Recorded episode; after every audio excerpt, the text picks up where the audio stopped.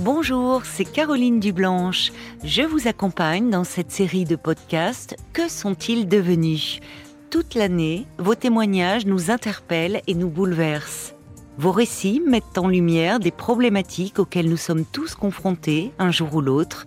Comment surmonter les blessures de l'enfance, la perte d'un être cher, la douleur d'une séparation amoureuse? Vos histoires nous touchent au plus intime de nous-mêmes. Vous nous impressionnez par la force et le courage dont vous faites preuve face aux difficultés de l'existence. Nous apprenons beaucoup grâce à vous. Une fois le téléphone raccroché, nous pensons souvent à vous. Nous vous laissons à un moment clé de votre vie. Aujourd'hui, nous prenons de vos nouvelles. Dans cet épisode, nous retrouvons Cécile qui nous avait appelé le 15 septembre 2021. Bonjour Cécile. Bonjour Caroline. Ce soir-là, vous nous avez parlé de votre mère avec qui vous avez toujours eu un rapport très compliqué.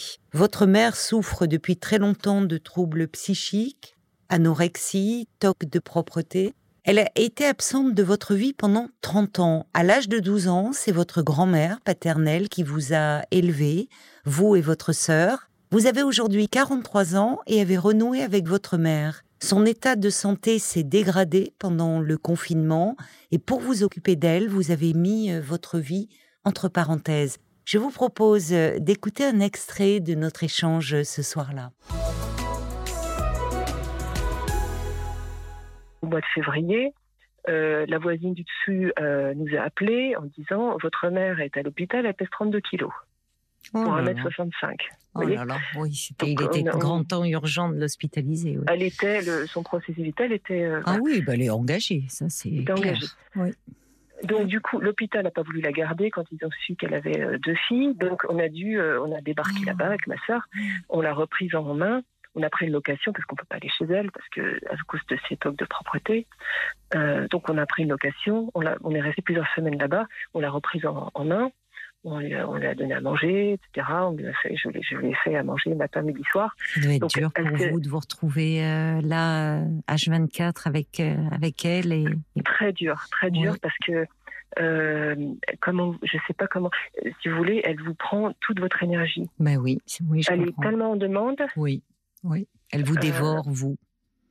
Complètement. Il m'a fallu plusieurs jours pour me remettre euh, de, parce que c'est H24. En plus, elle ne dort pas la nuit, donc euh, elle dort. Elle dort. Pourquoi elle, ne dort, pas, la nuit? Qu'est-ce qu'elle fait? Parce qu'elle a toujours été insomniaque et que mmh. et que vu qu'elle était euh, dénutrie, enfin je vais pas aller dans les détails trop morbides, mais vu qu'elle était dénutrie, ça causait des douleurs épouvantables. Donc eh elle ne pouvait pas rester allongée, elle ne pouvait pas rester debout, elle pouvait plus rien faire. Donc c'était du H24, en sachant que depuis tout ce temps-là, elle refuse forme d'aide. C'est-à-dire que les thérapeutes, c'est hors de question. les psychiatres, elle en a vu, évidemment, quand, plus jeune, quand elle était, euh, elle était déjà entre la vie et la mort. Euh, bon, les psychiatres, elle est traumatisée. Euh, elle, elle, les voit comme des ennemis. Ils avaient des méthodes à l'époque pour l'anorexie mentale qui étaient particulières. c'est vrai, c'est vrai. Et donc, elle ne veut plus entendre parler de psychiatres. Les psychologues, c'est pareil, c'est tout dans le même sac. Mmh, mmh. Comment les choses euh, ont-elles évolué euh, depuis, Cécile, pour euh, avec votre mère? Est-ce que alors, je dois vous dire, Caroline, que notre entretien m'a fait beaucoup, beaucoup de bien la dernière fois, ainsi que les réactions des auditeurs. Oui, il y en avait eu beaucoup hein, pour vous, qui vous disaient toutes de, de, prendre soin de vous.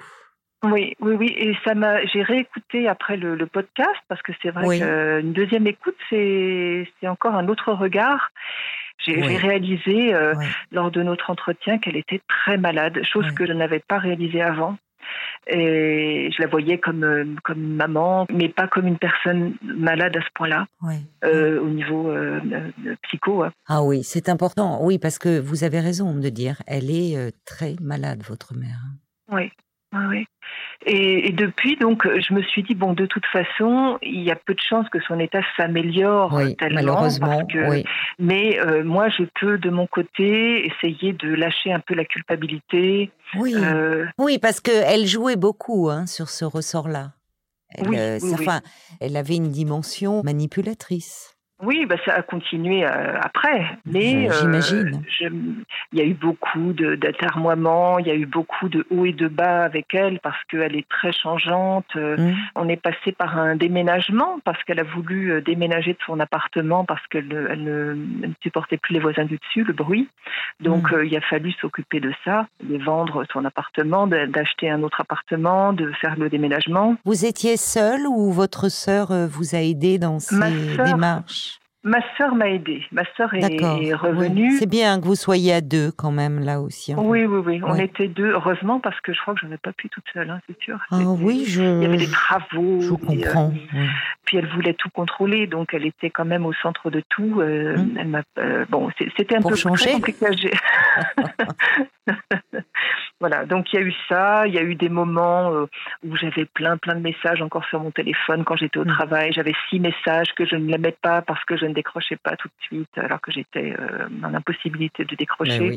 elle est passée par des moments comme ça, des moments où elle voulait plus nous parler à ma sœur et moi. Et puis là, j'ai continué de prendre du recul et c'est ça qui m'aide beaucoup. Je suis soulagée de vous entendre aujourd'hui parce que j'étais préoccupée, je vais vous dire pourquoi, parce que de par sa demande excessive d'attention, je dirais même demande maladive, votre mère euh, vous volait votre vie.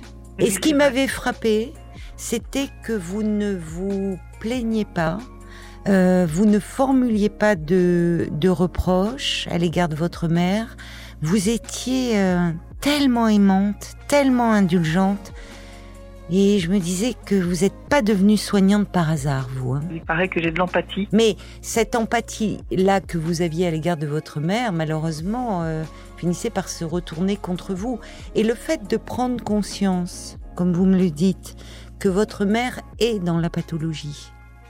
Ça, c'est important parce que ça vous aide aussi à prendre ce recul et à voir que vous ne pouvez pas tout porter.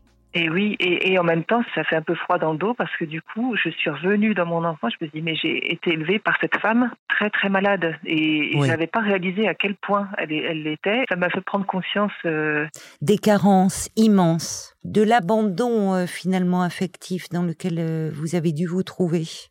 Et je pense que devenir soignante, pour vous, est aussi une réparation. Enfin, il y a quelque chose. Ah Heureusement pour vous, il y a eu alors euh, votre grand-mère paternelle qui a ah tenu lieu de de maman au fond. Mais mais c'est vrai qu'elle est arrivée tard dans votre vie puisque vous me dites euh, c'est à l'âge de 12 ans qu'elle s'est occupée de vous quand même. Votre euh, votre mère est, est, partie, mais oh, elle était là en arrière-plan. Ah, même on passait les week-ends chez elle, euh, on passait le mercredi chez elle.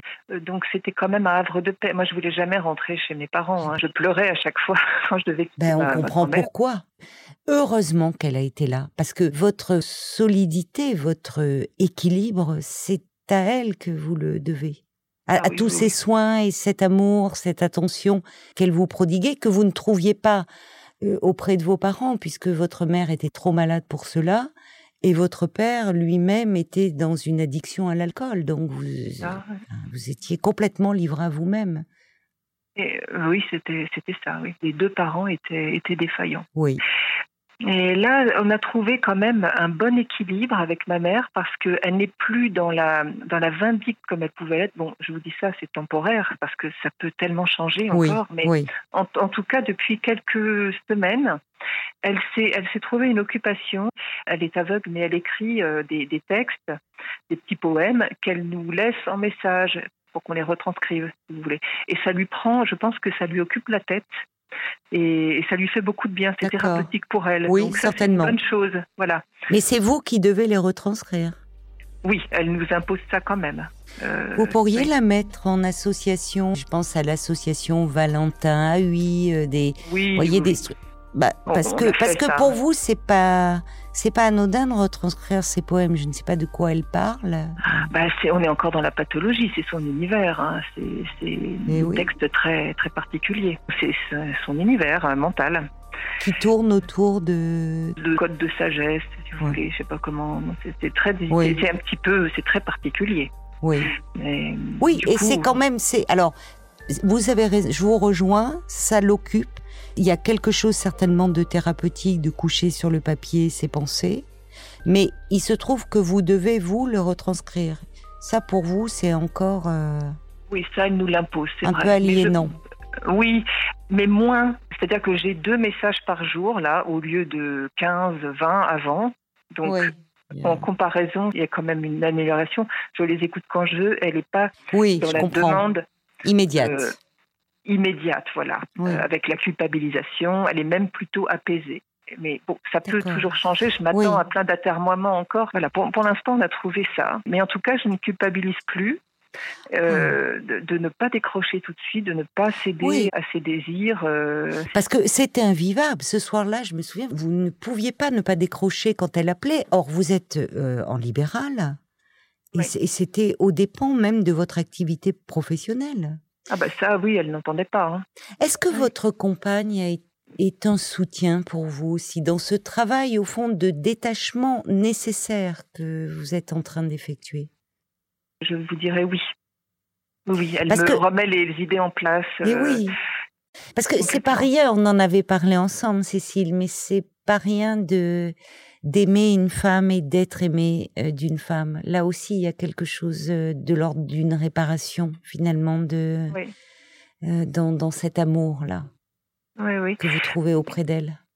Oui, c'est vrai qu'il y a un côté très réparateur. Notre relation est, avec ma compagne est, est, stabilisée maintenant. Quand ma mère était au milieu, c'était compliqué euh, avec ma compagne. Parce que votre mère euh, voulait être euh, l'unique objet d'amour, était jalouse de votre compagne finalement. Ah oui, oui, elle a tout fait pour que je rompe avec ma compagne, ma mère. Hein. Aussi, mmh. ça que j'avais pas mentionné la dernière fois. Elle voulait que j'aille habiter près d'elle. Surtout pas. Non, non, mais... Pardonnez-moi, hein, je vous le dis, c'est un cri du cœur pour vous, mais surtout pas. Vous êtes éloigné géographiquement? Vous savez, elle est partie, quand j'avais 12 ans, elle est partie à 1000 km, elle est toujours. D'accord. Bah, c'est bien. Donc elle est, on, est loin. Et là, elle veut plus nous voir de toute façon avec ma sœur parce que à cause de ses problèmes alimentaires, maintenant, elle peut plus manger avec nous. Elle est plus en danger comme euh, comme oui, il y a un an. Elle est stabilisée aussi sur le plan de son anorexie, on peut dire. Voilà, elle est stabilisée au niveau du poids, mais elle ne peut pas partager un repas avec nous. Et ses tocs de ménage euh, font qu'elle ne peut pas non plus euh, nous laisser suffisamment d'heures dans son planning, enfin libérer le ménage pour nous voir. Donc, elle ne souhaite pas qu'on vienne la voir maintenant, ce qui nous arrange. Mais bien sûr, je comprends. ben, tant mieux, ça vous protège, votre sœur et vous. Euh, c'est évident.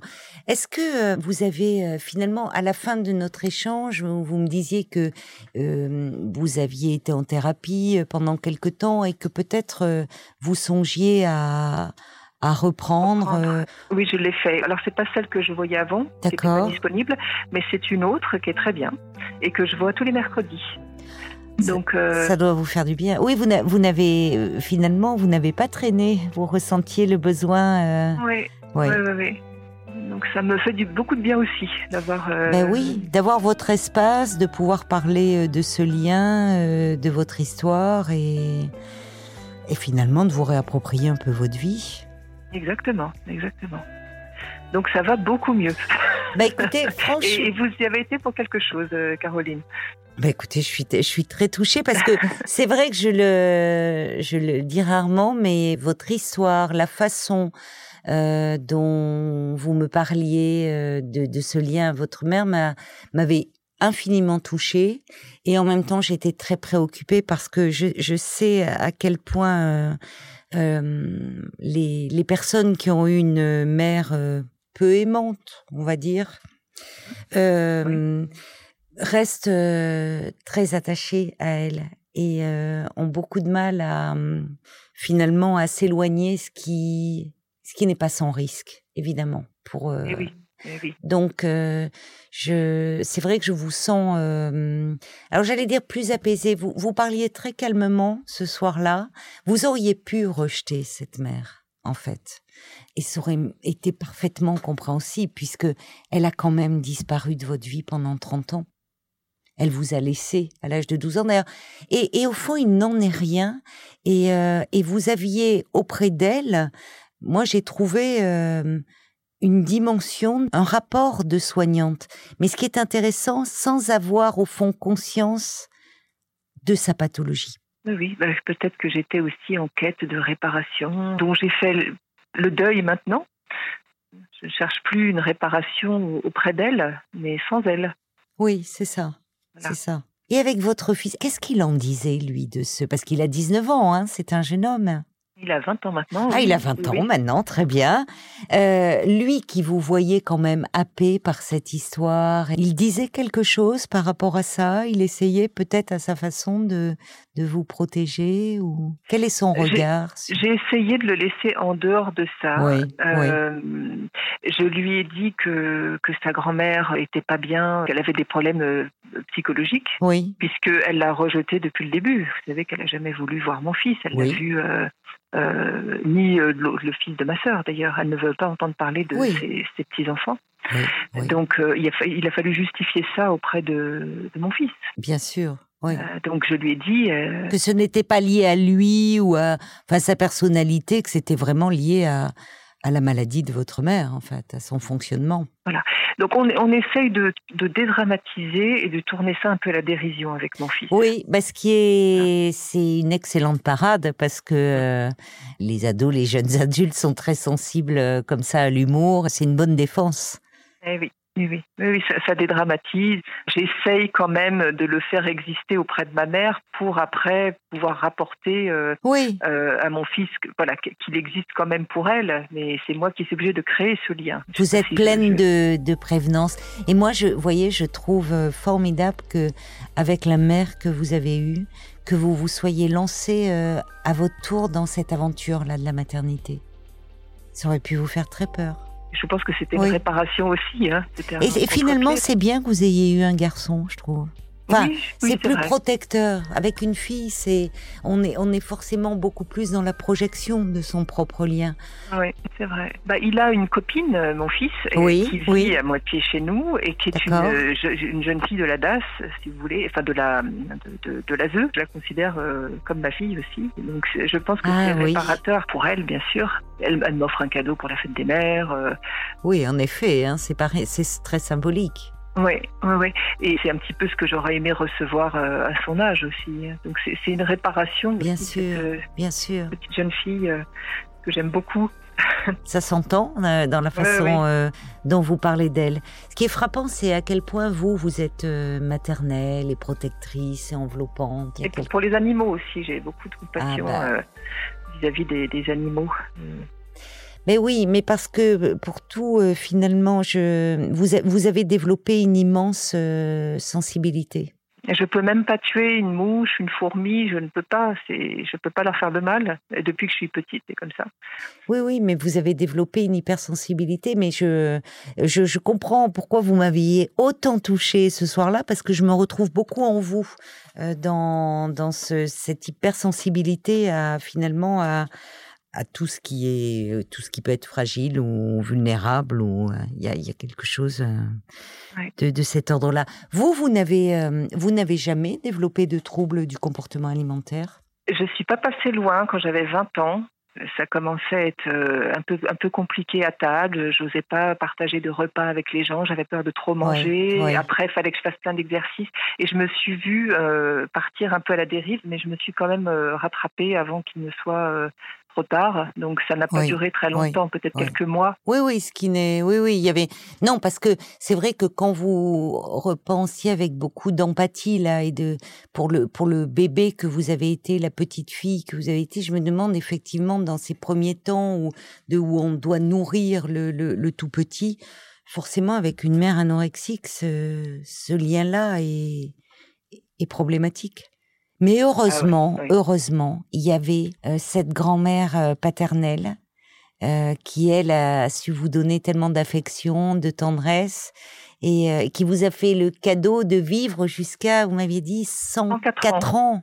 Oui, oui. C'est, vous avez pu la, la garder comme ça ah, oui, oui, oui. très ah longtemps auprès de vous et ah oui. Ah oui puis je pense à elle tous les jours bah, j'imagine. très, très, très importante. Oui je comprends je comprends. Mais écoutez, je suis vraiment euh, heureuse pour de, vous entendre vraiment et, et soulagée et soulagée euh, vraiment, Cécile. De, je sentais que vous aviez les capacités, les ressources de de faire face, mais euh, je vous débordiez tellement d'amour que j'avais un peu peur pour vous et je suis contente de voir que vous avez réussi finalement à mettre une certaine distance salvatrice, protectrice Oui, oui, tout à fait. Oui, oui, ça va beaucoup mieux. Bon, bah alors. Vous y êtes pour quelque chose. Bah écoutez, c'est gentil de me le dire, mais vous y êtes aussi pour euh, beaucoup parce que j'admire les ressources euh, que vous avez. Écoutez, il me reste à, vous souhaiter de bien vous reposer et puis euh, de continuer à prendre soin de vous, hein. vraiment. Je vous remercie, Caroline. C'est moi qui vous remercie d'avoir été là. Je vous embrasse, Cécile. Moi aussi, je vous embrasse, Caroline. Au revoir. Au revoir. Merci d'avoir écouté ce podcast Que sont-ils devenus? Pour découvrir tous les épisodes et ceux de Parlons-nous, rendez-vous sur l'application RTL, sur rtl.fr et sur toutes nos plateformes partenaires. Et n'hésitez pas à vous abonner et à nous laisser des commentaires. Merci.